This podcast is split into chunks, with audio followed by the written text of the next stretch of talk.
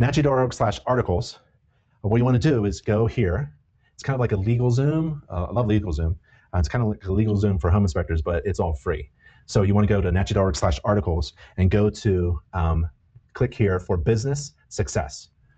And here is a lot of resources that you can use. I'd go through the whole thing, maybe not click each one, but go over each one and figure out which one works for you in your area. What do you need? That's what that eight steps to building a successful business from Inspector Coach does. She asks you where you are, figure out where you're weak, and set goals to strengthen your business. So if you're on your own, you have to do this. You're on on your on your own. So here's a letter. For example, the first thing is a letter explaining your InterNACHI Home Inspector certification. Why would you have that? Well, it occasionally comes up that a member will request a letter explaining his certifications and training officially and succinctly so that they can send it out maybe on uh, uh, official letterhead to someone who's asking about why you're not a member of this organization instead of this organization.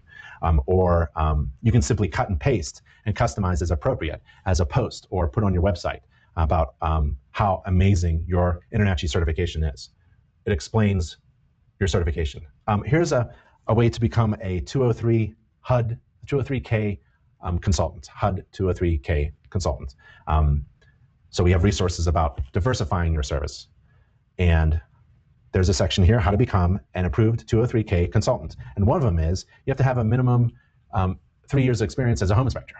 So, or a contractor, or general contractor, or a modeling contractor. But you can provide your InterNACHI certificate as proof to qualify for that.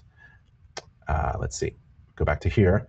Um, let's see. Hmm, I wanted to show you one of these things how agents can reduce their liability. You can communicate these strategies to a real estate agent, and it goes over some ways to um, have, um, for an agent, top 10 ways to reduce their liability exposure, especially when they have um, hesitation in referring their clients to you.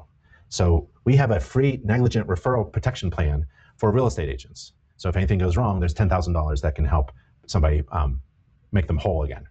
Um, let's see, there's a, a way for you to quadruple your inspection business in two years. There's a method there. It's a nice article. Um, what if a home inspector misses something? That's one of the concerns that a lot of people have. Um, one of the first things is, did you actually miss it? So um, it seems pretty basic, but not fully understood by every home inspector and hardly understood by agents and uh, consumers, that a home inspector is not required to find all the defects in a home. They're actually required to find only those defects that were both observed and deemed to be really important. Material defect, defined by the standards of practice. So that's one of the basic business factors that you can um, calculate into your business practices. So that's at nachi.org slash articles.